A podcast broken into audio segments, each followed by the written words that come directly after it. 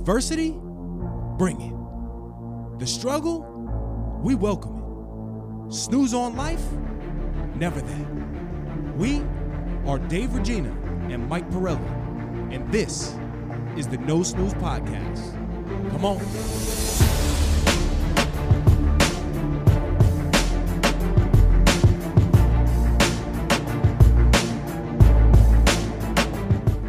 Welcome back, No Snooze Podcast, episode 141. I'm in the booth, as always, with the big three. Michael, the show Pirelli, Claudio, the voice, Valenzuela, and I am Dave. Oh, wow, we got a camera. I am Dave, the body, Regina. If you're on YouTube, first off, if you're not on YouTube, you better go. CV didn't tell us any of this stuff. He slowly walked us down here. We got brand new mics, very nice. Yes. We got CV, a camera on CV. The voice is now the face. That's right. We got to get a new nickname. Listen, and you guys thought this whole time that Orgain wasn't making money. And now we got new. Is that where the money's coming from? And now we got new microphones and new camera work. Listen, this is incredible. If Orgain's paying, I love Orgain.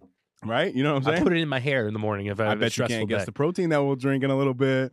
But before we do that, today's topic, we're going to kind of be, we're going to do a... we're going to flow. We're just going to flow. As you can see, I don't have my iPad today, which is a first. What? Right? Yeah.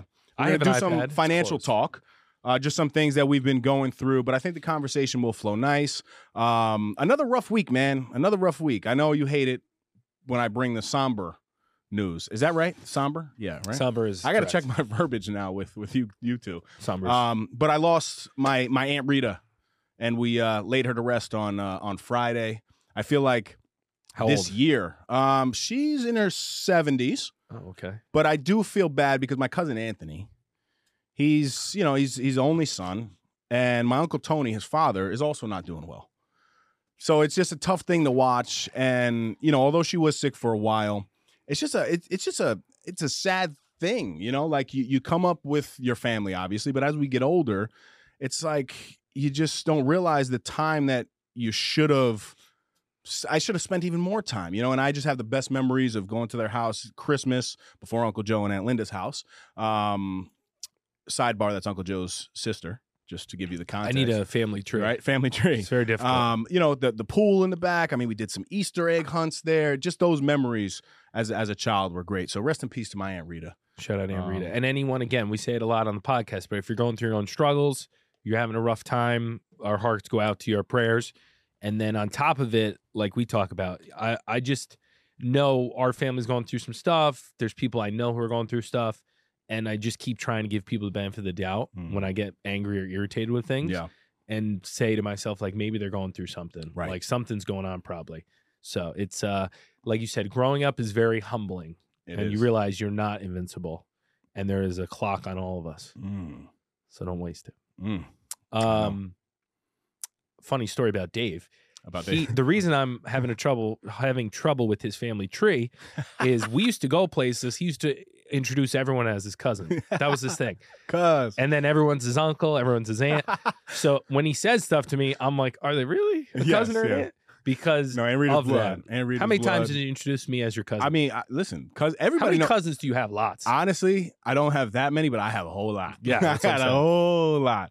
But everybody, I think people still refer to you as my cousin. And Frankie, too. Yeah. Me and Frank and a couple other friends for that have been places enough where we're kind of fixtures. And people are like, oh, I know him. When I used to go visit Phil in Union, people thought I went to school there, me and Rob. Mm-hmm. Yep. I was like, you and I, we have, I'm surprised I didn't get my degree yet from Bentley University. Exactly. Yes, that's a perfect example. We used to spend weeks at Bentley. Jay Westrow made the Hall of Fame. I saw that. Did you? Listen, all I know is that I wanted to. Are you in King Mo Haywood Hall of Fame? Yes, I am. You are? No, they have a Hall of Fame? No, I'm just on the wall. Do they? I'm on the wall. We should petition for Wall of Fame, maybe. You are the whole wall. You're the only person on the wall. But listen, Jay Westrow, man, I don't know if you guys have heard the story on the podcast. Here we go. Number one player of the year, Division II at Bentley University, just got inducted into the Bentley Hall of Fame. Congratulations, brother. But just remember who busted that ass and horse at Frank's wedding. What a great time. Speaking of Frank's wedding, this thing still fits like a glove. Yeah, I'm very surprised. Right? Were you this size at Frank's wedding? I don't remember. I'm neither. Good wedding. Good, I think. Yeah, good wedding. I was very nervous for my best man speech. Yes. Because it was like kind of the first time I was being exposed. I was kind of coming out to all of Alyssa's family. First time Mike was coming out to Alyssa's family. Absolutely. But Alyssa, I remember being the last person that everyone met. And I think they did strategically. Mm. They were like, he's kind of a strong personality, especially at that age. Yes. There was no Dana to like, you know, keep me grounded. I know there was, but not in the beginning of the relationship. And I just remember being like, wow, there's a lot of people. That wasn't Big Mike though, right? No, that was mediocre Mike, maybe. I was in the middle. I wasn't huge. I wasn't thin. I don't remember. A lot of different sizes. Yeah, a lot of different mics. That was kind of like my hairstyles growing up. Exactly. I did so Your hairstyle was like my weight, and it still is. Yes. Still trying to get control of it. We're fluctuating between 10 and 45% body fat. Not bad. Yeah. How's the gym going? How's the room? I had a nice couple of days, a good run the other week. And overall, I feel like I'm back in the groove. I got a little cocky, and the kids had a couple rough nights in a row. And then I got basically sent back down to earth. But I'm definitely doing my no ropes, definitely bopping around with the kids. Staying active, getting handy. So moving cinder blocks expends a couple cows. Yeah, I see you. I see you. Speaking of no ropes, I thought of you. So my father plays basketball on Thursdays with his men. Sick. You know, with his guys from back in the day. And they get good runs. And he's like, Dave, you know, I need a little warm up. And there's a big misconception because when your body's cold, you're actually not supposed to do a static stretch, right? And a static stretch is just as simple as, you know, standing there and like. Which is typical. Yeah, that's a typical stretch. Yeah. You bending down, touching your toes, but you're static, meaning you're not moving. Static stretching is best after a workout, after your muscles are already warmed. So the best thing to do is what's called a dynamic workout, right? So he said, well, what the hell is that? Like, what is dynamic? And I'm like, well, dynamic just means movement. So like jumping jacks. I said, jump rope. He's like, jump rope? He's like, I'd love to jump rope, but I really can't do it. I said, well, act like you do jump rope and do no rope. He's like, Dave, that's stupid. Why would I do that? And I said, Mike does it all the time. He was like, I can't. I look foolish. And I'm like, no, you could be like Mikey in the garage just doing no ropes. Listen, the good thing is you never mess up. Right? The rope never hits your ankles. Right? Yeah, you can go as fast and slow as you want. It's genius. I'm surprised I think I'm just ahead of my time. Mm-hmm. I think in 5-10 years, people will be like, this is the new wave. The no rope is the way. Yeah, man. My calves are booming lately. I got a peek at mine the other day. They look good. You know, I was putting a sock on. You know when you're at a certain angle. Whoa, whoa, whoa. The microphone. The mic almost knocked me out. I got a great chin. I got a little peek. It was looking good. It's not a Dave calf. Yeah, Dave calf, you can live on a desert island for a month. Mine, you're making it maybe 4 days, maybe 4 fortnights. What was I going to say? Dang, I had something. Oh, what did you think of my abs? They look good. Peaking, a lot of hair. You know what? You're like, everything about you is big. Like your abs are big. Right? CV, did you catch? First off, let me just say everything about you. Every time I look down at my phone, like I'm in the groove, right, of a day. You know when you're sending a couple emails, making a couple calls, starting to get into a flow, and then all of a sudden a picture of you pops up on my phone of your naked body, abs. And I'm like, is it typical for people to send out ab pics to their friends? But that's what we do. That's what we do. Yeah, but the first pic that I sent you and Frank was that was after a workout, after I was in the sauna for a long time, and then I went home, but I didn't shower. You looked very red. Hot. Yeah, you looked very really red. I was like, where did he go? Where did he go? That could have been when I burned my butt on the tanning bed. I don't know. But the first picture that I sent was Frankie and I back in the day. I mean, you guys were twins too. Yeah, we were little. Real little. We were but you little. Felt big. I thought I was huge. Remember the one where Frank's flexing his tricep? Oh, man. I mean, we all have embarrassing photos of us as younger folks. I've done some embarrassing photos. But in your head at that time, we felt enormous. Absolutely. I still feel enormous, even though I'm not. I do too. And I mean, my head's always been big, but I actually, ironically, have a very small head. Yeah, you have a small head. Right? Your head's not big. I feel the circumference of the top of it's small. Right. But I think you got a big jaw. Like so I saw this thing that people with beards that grow in thick come from descendants of warriors. Because it was grown so that you can absorb contact if someone punched you, which clearly... Who was a lover back in his day? This guy. You. And you're the warrior. Well, I could tell you this. So did you see what lover your boy A. Horms posted? Horms, that's a new nickname. First off, not my boy. He looks more like you than me. Yeah. Well, I mean, the strip is hilarious. He doesn't care. I know. If you were worth, how much is he worth? A couple hundred. Whatever. Say he's a billionaire. Yeah. Think about the stuff you'd be wearing. Right, you might be walking around with a loincloth. Probably no clothes. Yeah. We're lucky you're not a billionaire. Oh, speaking of, great interview, Ed Mylett and Hormozi. They linked up. Can you say his name right? A-Horms. Hormozi. Hormozi. We'll get him on the pod. H-E-R. It's Women Whatever Appreciation Month. It's H-O-R. So you're calling him a woman? I think it's Women's Appreciation Month? What does Alex Hormozi have to do with her in it? Isn't it H-E-R? I think you might be right, actually. It's I might have been wrong this whole time. There you go. The big realization happened on air. You saw it first. So Ed and Alex. Yeah. So Ed and Alex linked up. Great interview. And then also Andy Frisella. Oh, no.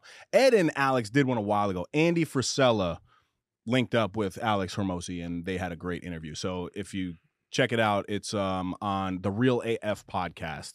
Andy Frisella. But awesome stuff. Dang, there was another thing that I just wanted to tell you. I gotta start interrupting you more. Yeah, on the beard talk. Oh, beard talk. That's what it was. Okay. So you talk about contact. I don't know if you're on YouTube and you can see this.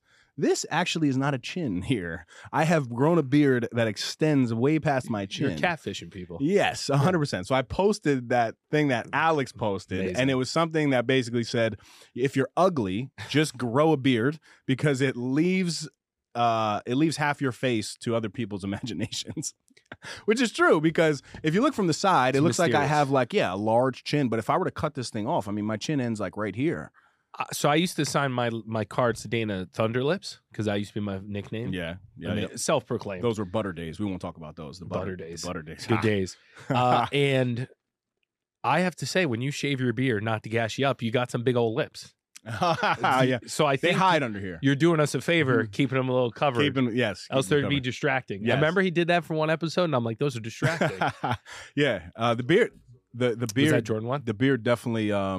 I don't know. It gives it a different illusion, but I've grown this thing in now. But no wonder why they say, wow, he could really take a punch to dudes that have beards because you're not hitting anything. You're absorbing it. You're hitting hair. Well, it's they still the best hit you. Hack. I mean, dude, they don't miss you and hit your hair. It takes the impact. But think about it. If you were to hit this, you're missing everything and just hitting hair. But then that's just a missed punch. You're not absorbing any contact. But I could sell it. It's a different concept. I could sell it and be like, oh, like you actually got hit. Yeah, like I got hit. For movies. Are you going to be in movies? Right, should I? We're fired up. Finally, I got a mirror in my shower to shave. Well, I'm amazing. In your shower. So I get super irritated. And I shave probably every 2 to 3 days. And a lot of times I'm doing it to be consistent with the videos because I put out the videos and they're supposed to be evergreen and just for continuity. And I got a shower. It was $15 on Amazon. Best thing I ever got. Amazing. Fogless. Oh. But the key is it fogs up. You just got to put water on it and then it stops fogging, which is weird. Oh, but it is fogless? It's fogless, but you got to add water first. It's weird. Gotcha. Now, do you look at yourself while you're taking a shower? Yeah, while I'm shaving. Oh, while you're shaving. It's not like a friggin' full length. I'm thinking of that. David, I'm like, wait a minute. You never showered. You'd be flexing the whole time. My back would just get clean because I would just literally be flexing into the mirror. So there's Livvy loves Beauty and the Beast, and she keeps saying Gaston. The Beast. Well, yeah. She wants to be the Beast. So she doesn't want to be Belle. She wants to be the Beast. And she starts naming who everyone's going to be. And there's Gaston. You probably never seen the movie because you haven't grown up. Gaston? Gaston is the bad guy. Gaston. But he's very your nickname might be Gaston. Gaston. Very self, every time he passes a mirror, he looks at himself and flexes and whatnot. What does he look like? Let me see. Yeah, look him up. Let me see him. And she keeps saying Uncle Shush. Uncle Chris is going to be Gaston. Because he always walks by mirrors and does the chin. Oh, my God. Uncle Chris. Gaston. Oh, big dude. Big dude, no hair, though, on his face. Yep. We always like a little diet talk. Yep. I stumbled on, so... I've been sticking with the chicken thighs, ground beef. Well, let me guess, pork shoulder. Yeah, the basics, right? Tell us, Mike. I can't afford steak because I'm trying to keep my cash flow low. And I stumbled on some because I usually have potatoes with it, right? And someone said if you boil potatoes and use ground chicken, you can basically make chicken nuggets. And it would be an easy way to hit my macros and kind of be simple, right? If you can make kind of these pre-made chicken nuggets when Livy's having her chicken nuggets. I love chicken nuggets. Do you like chicken nuggets? I love nuggies. Incredible. And if you can keep them within the macros and you're I need something quick, and you just throw them in the air fryer, bang, bang, bang, on the run. You'd be snacking on the way to an appointment. So are you counting your Mackies? Yeah. You do? Yeah. I still measure my... I don't count anything. I just make sure the only thing well, that's not true. The only thing I do count is 200 to 250 grams of protein, depending on the day. Yeah. I mean, that's all I count. I just stick to AC's diet, and I'm a little more liberal. So what I'm sticks to the diet. No, I stick to the diet, and then I'm a little more liberal on the weekends. And as we get into the spring, I'm just going to tighten up as I go, which has worked. When I'm gradual and not extreme, I'm able to apply things a lot easier. Put the camera over here. Have you heard about that? Dane. CV and I would like to taste these new cookies that you got. Going to say, all right? Talk about timing. Yeah, really. I'm like, I'm tightening up. And she's like, you know what? I'm going to start making cookies, and they're going to be effing delicious. There's a little almond in them, so it tastes like a mix between like an Italian cookie and like a sugar cookie. Wow. Listen, Dane, if you don't send cookies over here, I'm going to tell everybody a story about how you got hit by a car back in the day. You know, I don't want to do it, though. All right? You know what? I'm going to make her practice, so I'm going to make her make some no-snooze ones. Yo, side note on that. So Dana, when she told me, well, we were living together at the time when she got hit by the car, right? But she literally, I still remember it to this day, because she's like, the car was going so slow, but she had her headphones in, but she said she rolled up the windshield. Yeah. See, you had the same reaction that I did. She told me, we were in the city on the way to like a fundraiser for a previous company, and she told me a story. I couldn't stop laughing. I know. I don't know why. Can you just picture Dana rolling up a windshield and then rolling back down? She's like, I felt like roadkill. I was laying there, and then Billy showed up, and I was just laying on the ground. Everyone was staring at me. It's kind of sad. It is sad. I know, but it's a little... I couldn't stop laughing. I thought she was lying. Oh, but I mean, yeah, her leg was messed up, though. It was pretty messed up. That was messed up. Man. On that note, Jesus Christ, it's dark. Should we let them know where we get the protein at? Are you ready for that? I don't drink protein anymore. Hey, all listen, Whole Foods. CV, let them know where we get the protein at. Whole Foods. We wanted to take a quick second to let you guys know that we partnered with our good friends over at Orgain.com.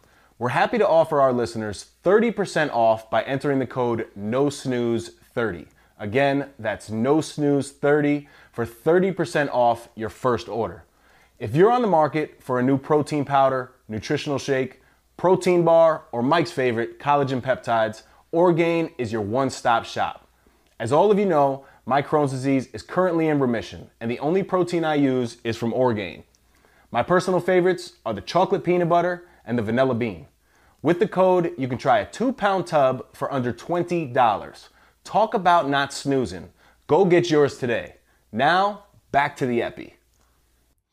All right, so like we said before, we're going to do a little financial talk. So not financial advice, though. Yes, definitely not financial advice. Look right in that camera, Dave. Here we go. This is information, not education. You like that one, Mike? No, you need to say this is not financial advice so we don't get sued. Say it again. Okay.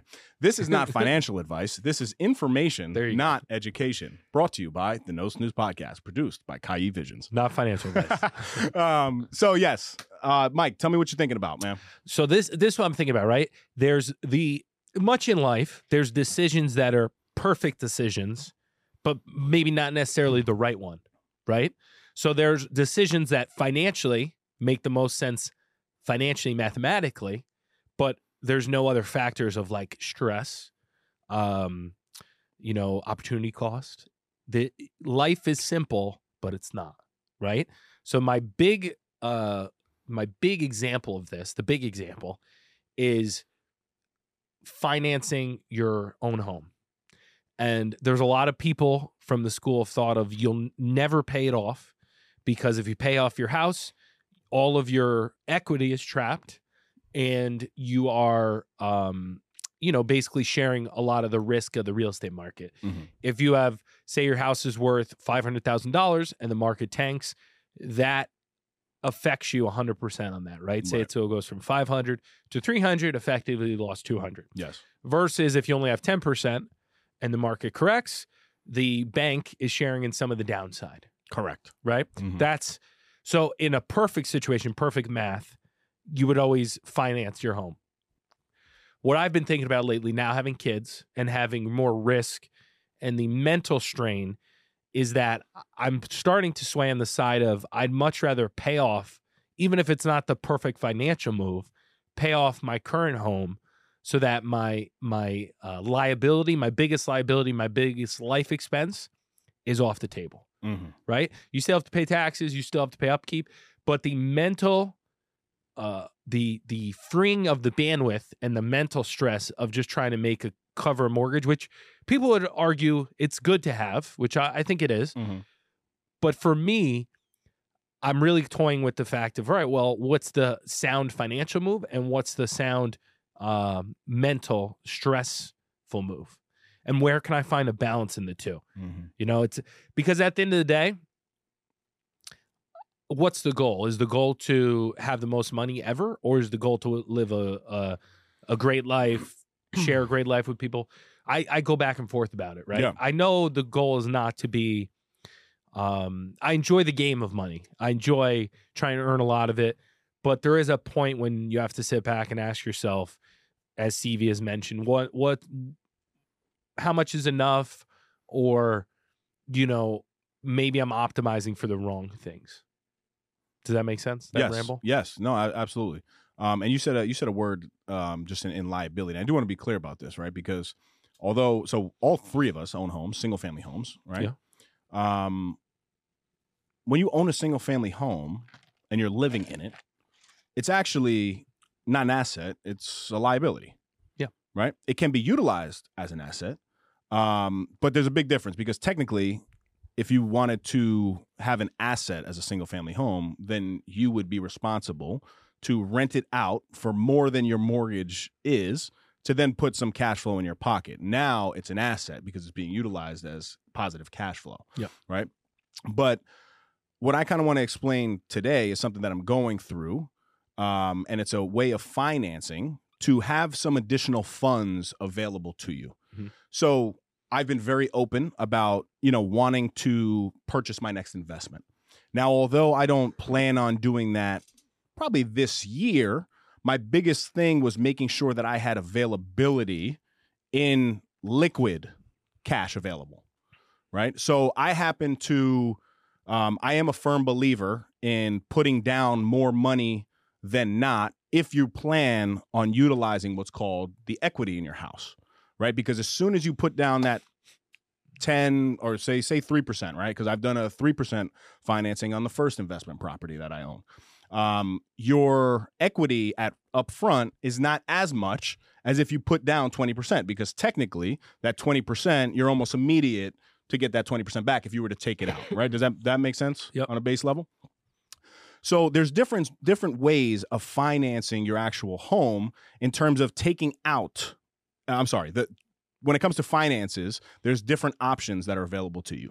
You can do what's called a refinance, right? And when you refinance, that's basically pulling out all of the positive equity in the house to hopefully get a mortgage rate deduction. So also you're paying off a previous loan, right, for better terms, and then potentially pull money out. So you don't have two loans. Right, correct. Yeah, so like say you have a current loan, yep, and the rate's higher. You have another loan that pays that off, and then you basically can pocket the difference. Right. Or just try to minimize your monthly. Correct. But now with a refinance, that puts money, the actual money, into your pocket, so you're responsible on paying that back immediately. Clear? Say that again? When you refinance the home, yeah, right, your mortgage, you still have to pay that mortgage with the added money that's now in your pocket. Yeah. Because you have to pay that back. Yes, but not all at once. No, correct. When you refinance, you actually extend your timeline again, or you shorten it. Right, but say they give you $100,000, yeah, and you don't have the ability to just pay back $5,000. Your terms, you still have to pay back the full amount, the mortgage. Correct. And then on top of that, a note is that $100K or whatever you pull out is tax free. Correct. So in theory, it's like if you're in a bracket where you pay 35%, you're making whatever, 135, whatever it is. Right, correct. So that's one option.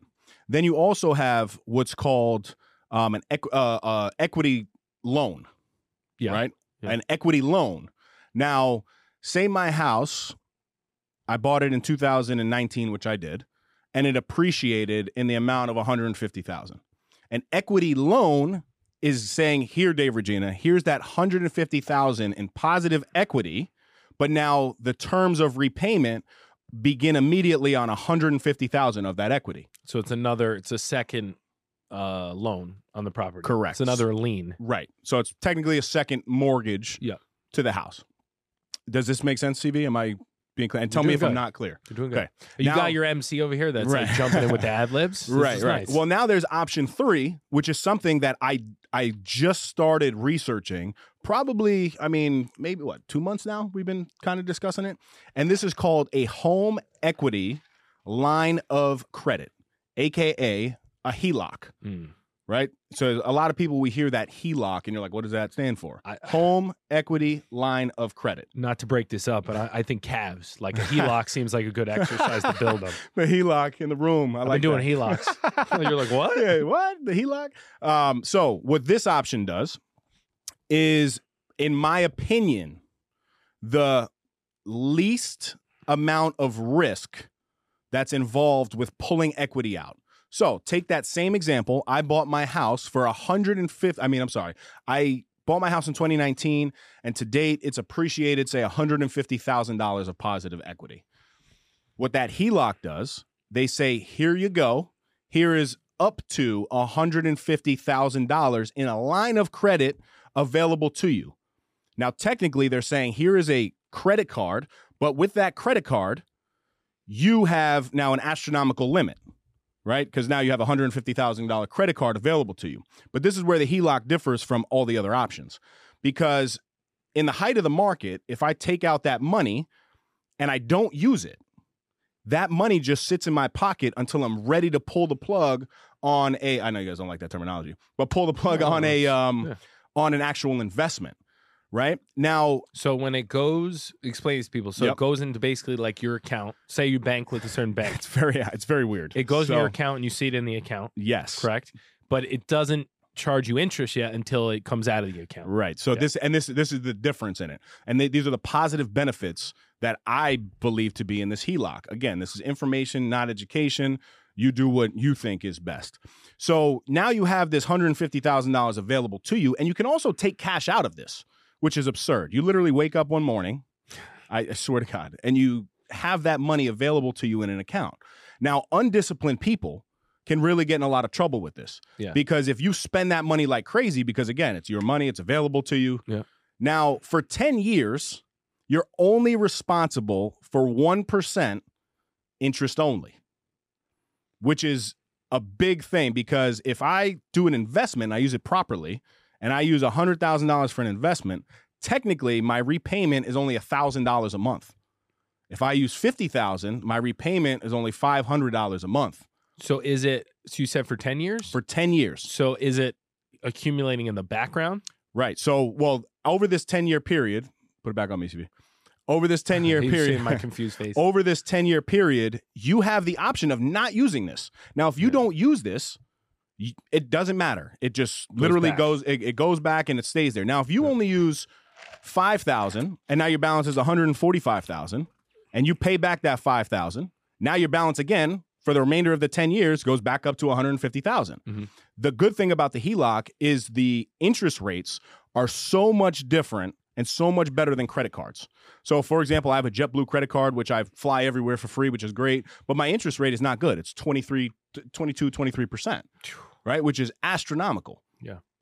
The HELOC is a line of credit, so you can use it as a credit card at a rate of, right now the going market is between like 8 and 13%, depending on credit and depending how much money you take out. Now is a really good time for people to look into this if you own a single family home, because they are offering, certain companies and certain banks are offering up to 100% financing. What that means is if your value comes back and you are that $150,000 in equity, they will give you dollar for dollar $150,000. This is almost unheard of, because this is how financial crises happen. Imagine if I'm a banker and I take out this $150,000, the market goes to doo-doo.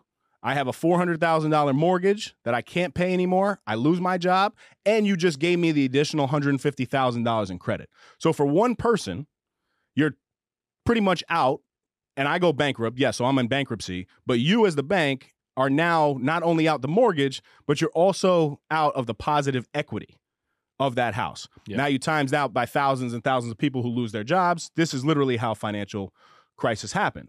This is why they don't offer 100% financing. Typically what you'll see is 80%, 85%, 90%. But depending on your income and your credit history, it's very important. So if you have good credit, you can qualify for more. But there's certain banks right now that are offering 100% financing. So the 1% for 10 years, at the end of the 10 years, does it balloon? Like, no, so it doesn't balloon. So at the end of 10 years, if you have a balance, that becomes a personal loan at a rate that's set. So I think the rate is 15%. Got it. But worst case scenario, say you spend $150,000 right away. Yeah. And we're just using ballpark numbers. So a lot of people will use the HELOCs for renovations, deposits on properties, and then try to pay them off with the income. And correct. But you just got to be careful because yes, if you can't, you got to pay that. You got to pay it back, and then you have more against the property that you borrowed against. Correct. So the downside to this is literally discipline, because you have this available. If you don't use it, again, there's no downside. Whereas with a refinance, you're responsible right away for the full amount. With a personal loan, you're responsible right away for the full amount. This is a loan for the full amount, but you use it as you please. Yeah. A lot of people will use it to buy their next property as they're selling the previous one. And then once they sell the previous one, they pay it off, and then... Or not even sell, right? Like what I plan to do now, what I just did is my house has... I mean, you were the agent on the house. Never seen it. It has appreciated hundreds of thousands of dollars in 3 years, which, yes, you get lucky on that. But I do foresee a decline in the market on housing appraisals for a short period of time. Before then, I think it goes back up. So I've been studying this, and I believe this to be the height of the market, to where now I'm taking out all my equity available in my pocket to utilize on the next investment opportunity, right? So I don't really plan on using this. Here's another good option for the HELOC. Say you have $10,000 in credit card debt. Say you have $20,000 in student loans. Right? Your credit card debt is 24% of interest, and your student loans are what? What's typical for a student loan? I don't know. I was fortunate to have it. It's like 6% or whatever. Okay. That's okay. So you take, did I say 10,000 in student debt? 20,000. So 20,000 in student debt, 10,000 in personal debt. So you have 30,000, right? Now, instead of making these different payments to different credit cards, you use that lump sum of cash on the HELOC and you pay off your debt. Consolidate it. You could basically consolidate your debt, but you pay it off. And then 1%. So now your credit goes up, obviously, because you cleared your debt, and you are only responsible for 10 years on 1% payback. Now, I wouldn't advise paying only the 1%, but if you're doing that for 3 years, say you're like, listen, I'm going to consolidate all my debt, and what I'm going to do is only pay 1% back. So 1% of $30,000 is $300, right? Mm-hmm. Is that right? So now I only have a $300 payment. I could tell you right now, I make probably $2,500 a month to $3,000 a month in payments just to credit cards, because I use it and then I pay it. So imagine what I could do if I just said, I'm going to focus for 3 years. I'm only going to pay 1% back, right? I'm going to stack the extra cash that I would be making payments on to everything else, but put that in a savings account for when I'm ready to now buy this property, right? Mm. So all it does is it gives you a timeline, but with available cash in your pocket to kind of maneuver things. Mm-hmm. For me, my industry that I'm in, my salary is basically a set salary, right? I have a good salary, but I don't make overtime. There's not too many options to make additional money with my career, mm-hmm. right? You are different because you can, fluctuate, I don't know, $50,000 a year if you wanted to, right? Just sometimes a month. Sometimes a month, right? Yeah. Depending on the sales. That's not me. So this option literally gives me liquid assets available to utilize for whatever I want. So right now my play is to consolidate all debts, save that extra money, and then have the money available for when I find that next investment. So the thing that I want to comment on, which I love all of it, and I think and I've said on the podcast before, if people learned more about finances, they'd be in such a better position, even if they do nothing with it, right? Just to kind of know how things work, mm-hmm. and then know where the companies that they're getting these loans are incentivized by, what the credit cards are incentivized. The credit cards are incentivized by you keeping a balance, right? Right? They don't make money if you pay it off. Mm-hmm. They transaction costs, all that stuff, but they want people that are going to leave a balance. And not be disciplined. Correct. So their whole incentive is get you to open as many as possible. Correct. Because the chances, if you have 10, you're going to forget about a couple. Mm-hmm. I'm guilty of that. Yep. When I started the new company, I'm like, you know what? Let me get some points. Mm-hmm. I fell to it. I usually am pretty good. I fell to it. I'm like, I'll get a couple extra points. It's free money. But then I realized, like, just even having 2 credit cards for the company is stressing me out because I like to look at one page, see my balance, see what I spent the month of, and then see what kind of is coming in that month. Mm-hmm. It's nice and simple. When there's a third or whatever, another screen, a second screen, for me, I found that it's distracting. And I'm like, oh, well, I feel like I did good this month, but this other account has the big balance because I had my licensing fees and this and that. Right. So although people will say, have a couple credit cards, it's better, this and that. For me, personally, I like simple. So I will, in the next couple months, cancel that additional credit card. Yes, it's not great for credit. People see it, whatever. I have decent credit. But I'm just trying to really streamline everything because I find, at least personally for me, when I get too complicated, and it's not a crazy complication, but what you're saying, having multiple things that are pulling from you and having to stay on top of it mm-hmm. stacks the deck against you versus right. having one. They're like, all right, I just got to make sure I pay this off. This is my one loan. I have one thing to worry about. It frees you up to think about other things. Right. And also, this is where I really do tie in the gym and fitness mindset to something like this. Because again, if I'm, a shithead and I'm like, oh, I'm going to live lavish and go on vacations and do all this stuff. Of course, you can do that with a HELOC. If you want to have a family vacation and you want to treat yourself, do that. Cool. Do it once though, right? Don't go, spending $100,000 on things that are not going to return money to you. Take it a step further. Also, what I did is, when it comes to the credit card, I actually opened up another credit card. Well, think about this. 0 interest for 18 months. Yeah.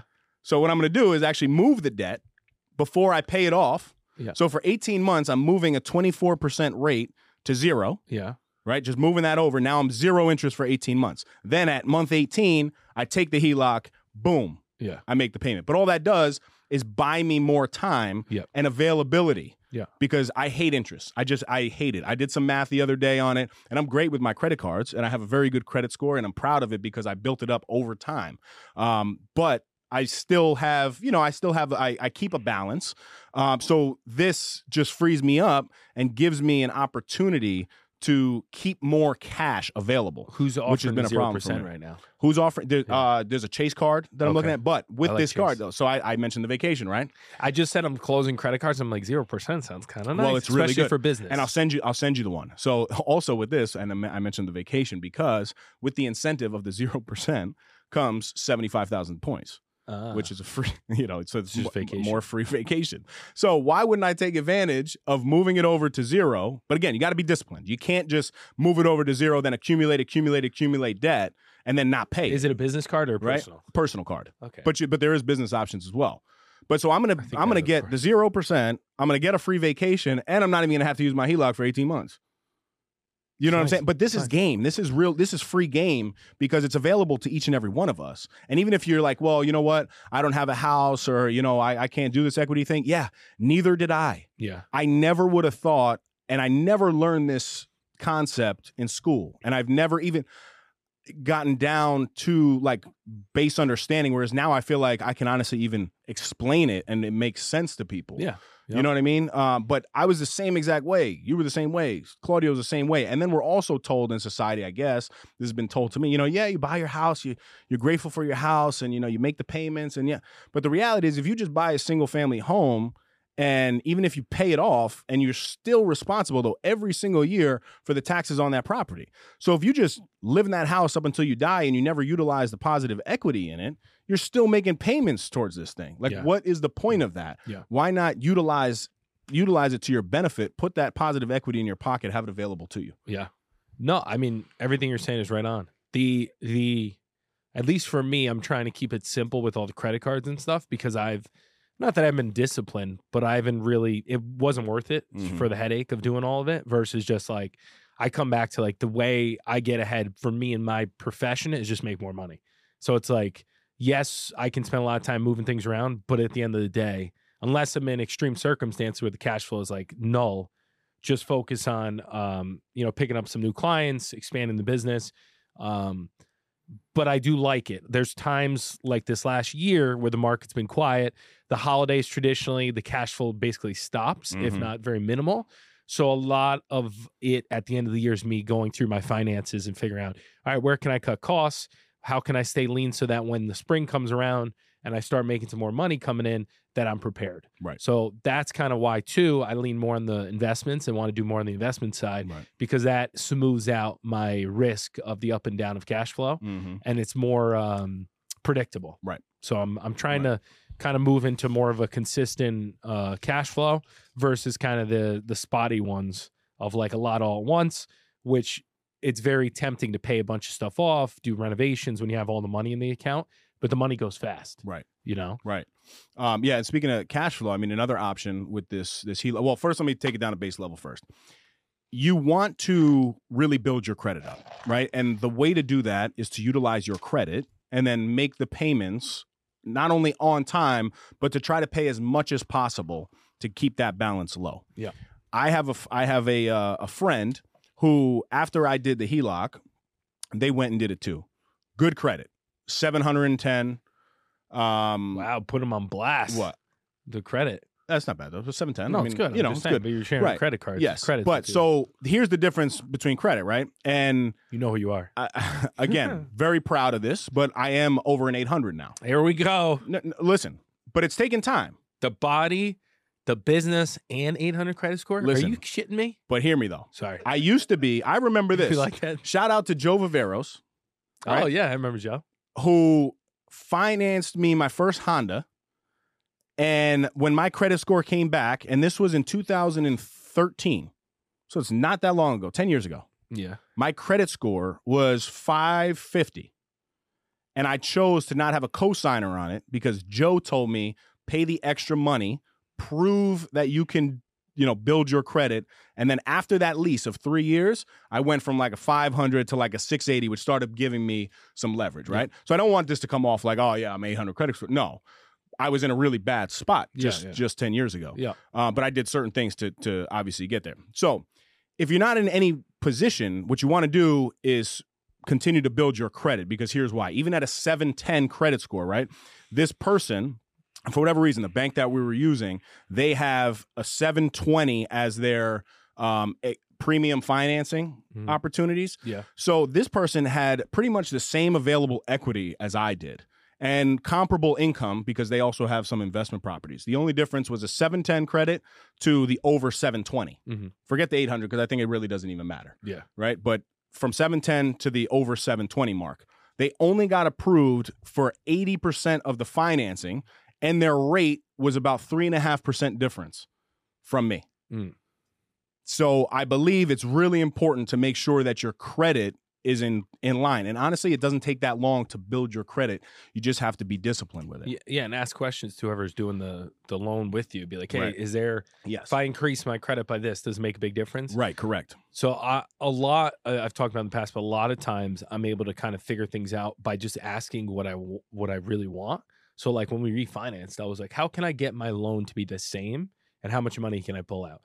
A lot of times you have to figure out how to ask the right questions. Yes. Because they're just going to do what they're most incentivized to do at the time. Right. Right? And you got to think it that way. You got to think like, all right, these people are doing my loan.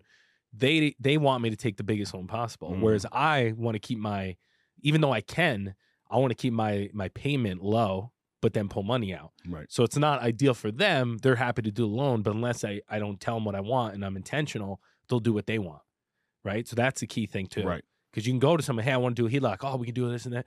But think to yourself, like, what do I want going into it? Very important. Right? Which you're good at, especially with like leases and whatnot. You tell the stories, you know exactly what you want, and then you just don't compromise. Yeah. The other thing I want to mention is another angle to look at that's a simple one.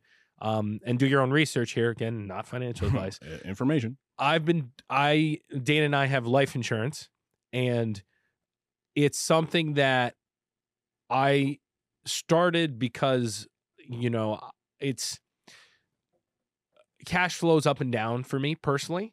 And it's great to have a big account and money saved, but that's more for extreme circumstances and emergencies. So I'm like, all right, how can I kind of have a bank account that generates income, but then I also can use as like down payments? Because for me, the biggest thing is going to be down payments, and for most people on purchasing properties, right? Mm-hmm. That's like the biggest jump. Yep. If you want to get a property, typically you're going to have to put 5 to 20% down. In investment cases, sometimes 30. So I'm like, all right, is there some way I can kind of keep recycling a down payment? So I started investing in a life insurance policy, whole life, which we've talked about. Yep. And that kind of is acting as my bank. Like you're using your yep. property as your bank. Mm-hmm. I'm kind of using that as my bank. How quickly can you, because I have, you know, whole like life as well, but how quickly can you turn that over and what's available to you? So it's, you have to build it up. Right. So, you know, say you're contributing, and these are just whole numbers. I'm not doing this, but say you're putting $1,000 a month. You can't pull out any money until the next year, but then you can pull every dollar you put in out. Right. Right. So if you put in 12,000, then the next year you put in 12, then all of a sudden your cash balance is 12. Yep. And while you're pulling it out, you're paying interest, which is what, 5 to 6%, mm-hmm. but you're also gaining, you're gaining market time. Like it's still growing as if it's still in there. Right. Correct. So you're getting two returns. That's right? The big part though that you need, people need to understand. What, the two returns? No, that it's still growing. Like yeah, it's so there. It's still growing. You pull it out. Obviously, you can't do much with 12 as far as like purchasing properties, depending on your market. But in my head, I'm like, all right, well, maybe after 5 years, yes, you know, if you have a significant amount, you can put up. The idea is to take that lump sum, use it as a down payment on a property, a cash balance, and obviously I have to figure out the details. But you take it, deposit as soon as you close on the property. Pay down that immediately with the rents. Yep. If it's cash flowing, you've got to make a cash flow. And then all of a sudden that money's back in the account and you could reuse it. Right. And hopefully that's cash flow positive and you rinse and repeat. Right. And then at some point, I'm hoping I'll have enough to buy things cash. Right. Correct. And then you can finance after. Boom. So then you're real dangerous because I can go to you like, Dave, I know you got a property. I can close in a week. And then just because I close in a week doesn't mean it's very valuable to the seller. Mm-hmm. Whereas to me, it's just coming from my bank account. I'm going to plan on just paying that back with a loan. Right. So then you get real dangerous. Mm-hmm. I'm in a tough market where this strategy would have worked a lot faster mm-hmm. in like, you know, Midwest or something where things are 50K houses. Where I am, the average house is $2.5 million. Right. You know, so yep. I'm not buying $2.5 million properties, right. But a starter home is in the $700,000 to $900,000 range, and those are starter home that renovated. Is. What? No, I know some starter home that is. So you figure if you got to put down money for investments, you're probably getting 20%. So you've got to build that up to like $140,000. Right. I could still use it to go towards the down payment, but it's a long-term game plan, just like you're saying, where you have this HELOC. So there's a bunch of ways to do it. Yes. But I think what we're saying is if you can figure out how to kind of reuse money and kind of recycle it yep. and just keep using the same money and not have to earn new money to create new money, then that gets real fun and the yes. cash flow, you know, it's life's very simple. You got to spend less than you make, right? However you make it, whether it's investments, active, passive. And then when you're working out and you're working on your body, you got to expend more calories than you consume. You can get as complicated as you want. Yep. You can get as fancy as you want. But at the end of the day, that's what it is. It's cash flow in, cash flow out. And you need more in that goes out. Yes. Energy, you need more energy that comes in that goes out. Mm-hmm. Right. So it's very simple. Life. Yes. Let's do that same scenario with the HELOC, right? Because this is I actually just I had a call with a gentleman that invests in Puerto Rico. Which this podcast is sponsored by HELOCs United. Yeah. But so I want to give a real example so people understand kind of the rinse and repeat concept too, and how like even this HELOC could take the place of the whole life if you didn't go that route, right? So say you have $150,000 property in Puerto Rico, which is realistic, right? First off, the more you talk about this Puerto Rico thing, I hope you invest, because I would love to be like, I'm going to take a business trip and write it off to come check out your investments. Right. Absolutely. Be sick. Why not? We could do it. I've never been. Let's go. And my guy that I love, Sharif Medawar. He's big in Puerto Rico. Big time. Big. Imagine you and him are boys. Could be. Again, why am I in real estate? Everyone else is doing cooler things. All right. So you got $150,000 property, right? To put yourself in a good spot on an investment, put down 30%, right? Yeah. If that works. But if you have this HELOC available to you, 30% is a good number to put down. So that'd be $45,000 on a down payment, right? The market that I know factually, Airbnb, I can rent this house out for $250 a night. And on average in that area, owners typically rent it out for 22 nights out of the month. Mm-hmm. Okay. So on that $45,000, before we get to that math, on that $45,000 30% purchase that we made, right? I'm only responsible on the HELOC for what? For $450. Okay. Now I have 22 nights that would be rented out at $250 a month for a total of $5,500. Okay. Now take that $5,500 minus my $450 payment. You're at $5,000, $5,050. Now also the rest of your payment on your actual mortgage of $100,000 that's remaining. Mm-hmm. Not a lot of money, maybe $1,000. So on a $150,000 property, you have the ability to make $4,000 off of only taking an investment from a HELOC and paying it back 1% to potentially return $4,000 a month. Mm-hmm. Times that by 12, $48,000, right? Now, again, for 10 years, I have the ability to only make this 1%. Yeah. If I really wanted to hammer it home, I could pay this thing cash in 3 to 5 years. Yeah. Right? So talk about rinsing and repeating. You do this one time. Yeah. Build up your cash, pay out the things that you need to pay out, but now you become dangerous. And then also you can do the equity in the next property and the next property and the next property without really even using. Yes, here's the argument, right? Because technically it's my money because it's my equity, but it's not real money to me right now. You get what I'm saying? Like I'm not responsible to use it, even though I have it available in my pocket. No. It's capitalism. Yeah, correct. You just generate out of thin air.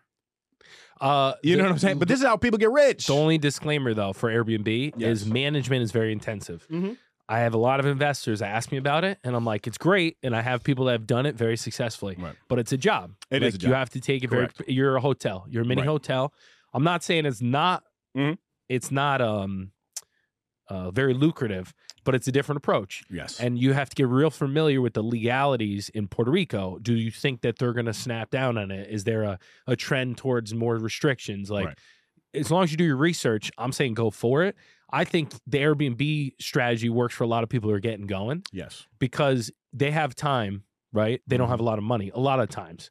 And when you have a lot of time and no money, then you got to invest your time to make money. Right. Once you have less time and a lot of money, then you go more passive route and maybe get you can still do an Airbnb, but maybe get a manager. And instead of $4,000 a month, you're getting $2,000 a month, whatever it is. Mm-hmm. But for you, it's all profit, right? So something I tell people, and I've had a lot of conversations with people, because when you start thinking as an investor, your lens is different, right? So right now the rates are high. I argue with people, okay, the rates are high, but do you care if you were paying 10% a month, 10% on a mortgage, right? But you were making $4,000 a month. Right. Would you care that the rate's high? No. And they're like, no. And I'm like, then why are people so hung up on the rates? And part of me thinks it's like the ego thing. Like, oh, I have a 3%, I have a 2%. You could have a 3% mortgage, but if your property shit, no one cares. And if you have a 3% mortgage, which is all realistic to all of us in here, but you're not making any money. And then the person who has that 10% mortgage is actually making money on a property. They don't care. What are you talking about? So what I've seen, and I'm trying to be more like it, is trying to, they call it, I forget what it was, date the rate, marry the returns. I forgot what it was. There's a saying that a mortgage professional say. But basically, I'm trying to look more through that lens where I'm not too worried about, I'm worried more about the cash flow than the actual percentages, deposits. I'm trying to look at the end, the simplicity of, all right, well, if I do this, yes, 10% is not ideal, whatever it is. What is the return? All right. All right. Is that return worth the money I'm putting in? Is the cash on cash worth it? Right. Versus saying, oh, rates are high, I'm not even going to look. Mm-hmm. Right? Very good. Because then you're going to sit on the sidelines and wait for the rates to come down forever. People thought, and I'm not saying it's not going to happen, right? But people, I've heard a million times say, I'm just going to wait till the rates come down, right? And that's me at times. For sure. Which everyone, I'm guilty of it too. Mm-hmm. But then you think, like, if the rates come down, the prices are going to go crazy again, right? In theory. And then look at history too. Like, you're not in a really bad spot. 7% right now, typical, you know, that's pretty much what you're looking at. It's not terrible historically. Yeah. As long as you don't overextend. Right. and you do your research and you get your foot in the door with properties, like I think it's much more productive and long-term. You're going to do well if you have time in the market. Yes. Versus timing the market, which is like the big saying. Well, timing is big too, even on the HELOC, because, you know, really this conversation. Well, it's different type of timing. Yes. You're not timing the market. You're timing your investments. Right. And, you know, because there could be, listen, if you bought a house in 2007 and then you looked to HELOC in 2008, 2009, it might have been pretty bad for you, right? So there's certain things that have to definitely be on your side. But again, the only reason why I mentioned Rincon, Puerto Rico, is because I know the area very well, and I've been studying the area, and these are real things. And also the property that I would, you know, the properties that I'm interested in, there's a property manager already involved, and there's a lot of people that invest in these they're condo style, but one property manager kind of takes care of it, and you take care of it. Economies of scale, nice. But it's realistic stuff, you know. So the non-tangible at that too is like lifestyle wise, it's pretty cool. It's like I can get up out of bed to go visit my investment property in Puerto Rico. On like, the beach. Best believe I want to work on this property versus you have an investment. Mike's going to build a fence, baby. No. You no, build you an outdoor kitchen. So that's something I think about a lot too, is like, yeah. So again, just because it's the perfect financial move doesn't mean it's the perfect move for you with the lifestyle you want to build, right? Yes. Like I could make a lot more by investing in a lot different markets. I choose to go to Greenwich because lifestyle-wise, it's easy for me. I go down the street. My renters are right there. I chat them up. I'm like, all right, I'm going to head home. I got to replace a microwave, sneak over there. I'll sneak back. Right. For you, listen, I want to take a quick trip. I need a break. Let's go to Puerto Rico. I'll check on my properties. All of a sudden, it becomes a business trip. You write it off. And then all of a sudden, it's a lifestyle you enjoy, right? Versus investing in somewhere you don't want to visit. Right. I kind of want to pick your brain on this, though. So how do you feel about, so there's not many things that like really appreciate or at least maintain its value that, you know, are really nice that you can kind of wear. You know what I'm saying? Like, I'm curious on your thought process of, you know, yeah, you want to buy the watch. Like, how do I feel about that? Yeah. I think, what? There goes the HELOC. So, yeah, can you use a HELOC to buy a watch? Yeah, absolutely. You do whatever you want. But go ahead. No, I'm serious, because for me, right? Yeah. But before I pass it over to you, yeah, I like certain material things, but I like material things that have an opportunity to at least maintain its value. Like, I think it's pretty damn cool that you could put a watch on your wrist, and yes, it has to be a certain brand, but you put the watch on your wrist, you could wear it for a year to 40 years, and then you can at least historically, because Rolex has been around way over 40 years. I mean, I think they date back to like 1800s. You can not only get back what you bought it for, but potentially make money on something that you just wore. So it's really just a savings account that the money sat there. So here's my thought. I don't think there's anything wrong with it. My personal philosophy about it, everything, and this is something I've come to, and it's more of a kind of a lifestyle choice, for my sanity, like what is the most... Mike's like, don't bump into the wall. Don't bump into the wall. No, what can sustain what I want to do. I really look for things that deliver a return and something that you wouldn't have to sell to realize the benefit. So I'm not saying it's a bad investment. For me, I don't want to buy and sell. I just want to buy and hold. Correct. I mean, I'm just saying if everything went to crap. This is my thought process. You at least have. This is what I'm thinking. You can't, I mean, you could rent out your Rolex to people and let them wear it. It's great business. You can. You could. You think I'm joking? Yes. Yeah, people do Luxury watch club. Yeah. Yeah. So you could do that. Yeah. So in that case, cool. Like, you're making money. But right away. I'm not a huge fan of like the paper wealth. Right. You know, the argument here is like you could go to a bank and say, listen, I have this, I have that. And then they can loan you on that. So that in that case, yeah, sure. For me, I'm just trying to be real simplistic, and, you know, I'm not a huge stock guy because on paper you have all this money and yes, you could borrow against it. But as we've seen, people just print. Right.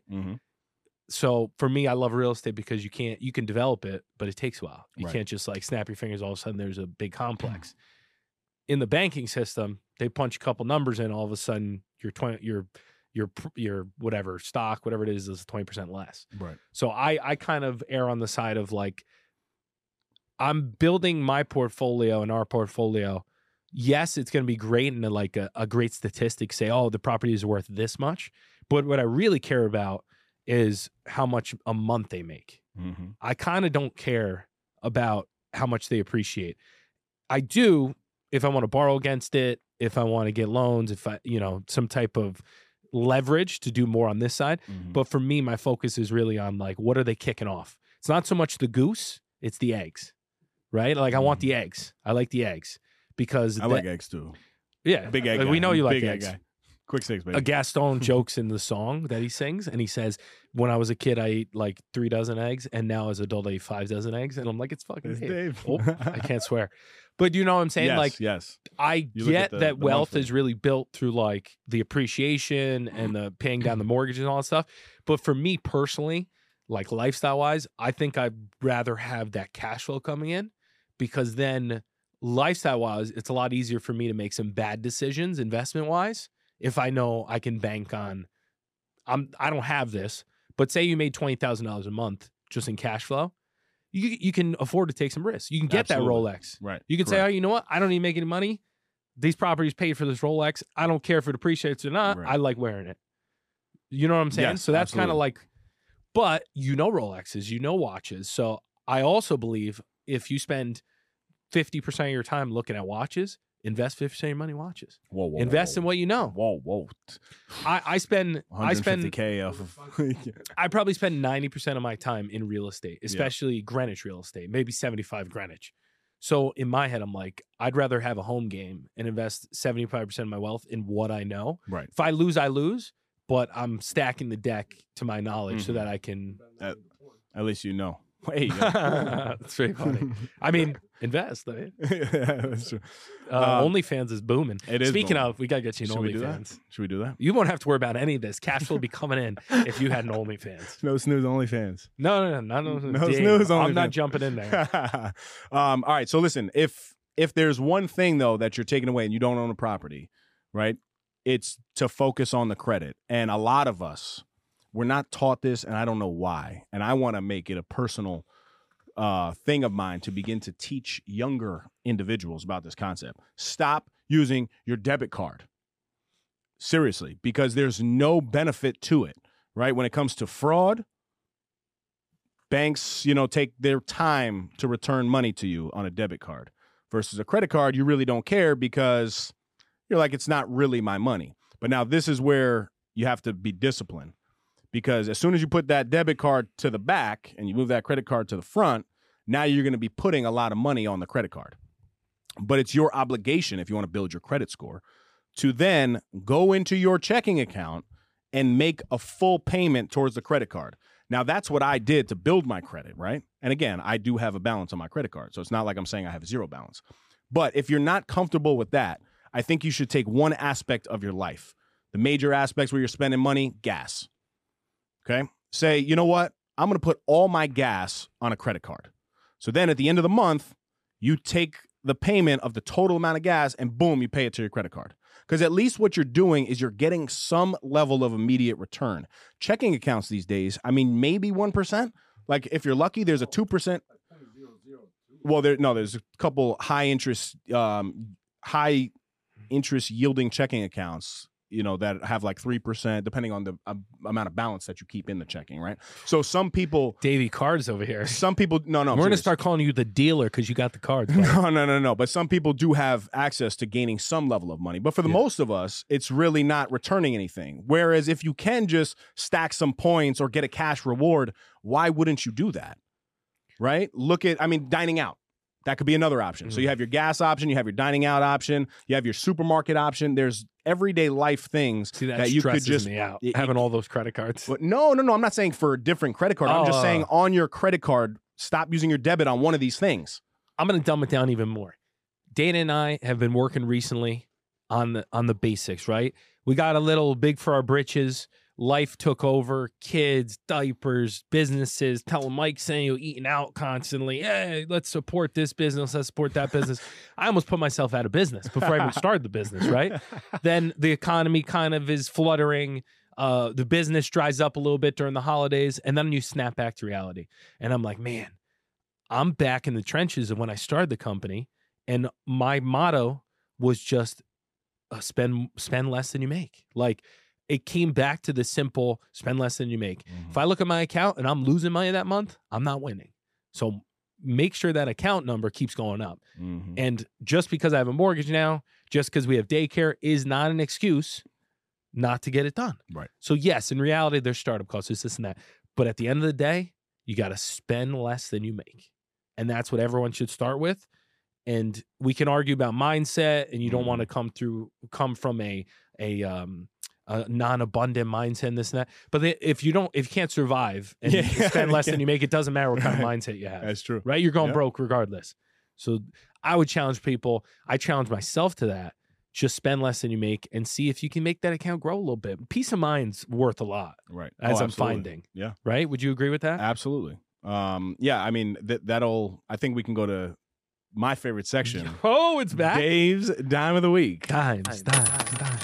This new microphone smells. It sounds crispy. Mike's going to like this because some people call them the big buffet. Oh, I love buffets. Did we ever talk about this? No. But this is from the one and only Big Buffy, Warren Buffett, not the big buffet. To Mike's point, do not save what is left after spending, but spend what is left after saving. Very good concept that I actually applied. This was, I want to say, 5 or 6 years ago. But when I had my bills... Right, I did it all on. I'm a handwritten guy. I'm old school like that. I don't like that. I'm not the big technology, so I write down all my bills, and then at the end of it, I put savings, call it 500, and I wired my brain to just say it's a bill, and I have to save $500. It's good. So then from there, after you move that money, just like it's a bill, now you're more able to spend money without feeling that you haven't put some money aside, right? And none of this, I mean, you can't do anything if you don't know how to save money. The hack, right? I said, if you're going to buy a pair of shoes or something, you really don't need it, and you're close to buying it, but you're restrained and you're disciplined, take that $100 you were going to spend on it, put it in your savings account. Give yourself a little bonus. Say, you know what? I didn't buy this, but I was very close. So instead of buying it, I'm going to put it in my savings. Put this on me because this is pretty funny. You don't like that one? No, I do this, but I buy the shoe. And then buy and then put the same amount in the savings. So now I force myself. Yikes. And I'm serious. That's a lot. It is. But I've done that with shoes. I've done it with material things because I'm like, I'm not going to feel guilty about this. It's not bad. And I'm going to really squeeze myself the next month. But what I'm going to do is I'm just going to act like I doubled the price on this. I'm going to put X amount of dollars in the savings, and I'm buying the shoe because I don't like, this is a me personal thing. Yeah, that's good. I don't like having to deprive myself of the things that I want if I can afford them. Now, if you can't afford them, it's different. See, I like the deprivation. See, I don't, gets me hungry. I don't like that, man. I have a good friend, man. He's a referee, retired police officer, 52 years old, literally sitting at a basketball game, heart attack. Jesus. Just happened last week. That dude's sister lost not only her brother, but within the same year lost her other brother and the man that she's seeing. It's a lot. So these things are constantly happening around us. And yes, of course, you know, the money, you need money to do things, right? But I personally don't like to feel like I'm deprived because then I might go binge. Yeah. So I like to challenge myself to say, you know what? Get it, have the peace of mind, and then also, you know, put it aside. Yeah, little taste. It's different philosophies. You know what I mean? I like it. I do that with certain things, like building my bar. I'm like, I'm gonna just kind of keep chipping away at it. You want to use my HELOC to build your bar? What kind of interest rate? You got? I know. I was gonna say if my repayment loan is 10%, I charge you 15. I can make money on lending money. I think it's gonna cost the fence. I might have to loan out the fence. I'm gonna sell advertisement on each slat. You want to sponsor a slat? Yeah. Can you put my name on it? Yeah. Small space with a tag to my OnlyFans though. I'll do a QR code. Oh man, guys, thank you if you've made it this far. We thank you. If you've listened to 141 or you've only listened to one. You're insane. Yeah, right. We thank you very much for your support. Michael, the show Pirelli, please let them know where to shop, my brother. Well, first off, like, subscribe, follow. Right. All right, did you do it? Probably didn't do it. If you didn't do it, I see you. If you did it, love you. NOSnooze30.com. Spend that money, baby. Spend it, right? Forget saving. Spend the money. Come on. Spend the money. What Dave was saying, if you're going to buy something at NOSnoozeShop.com, put it away for a rainy day so you can buy it next month. I like that, man. Guys, thank you very much. Until next time, stop snoozing.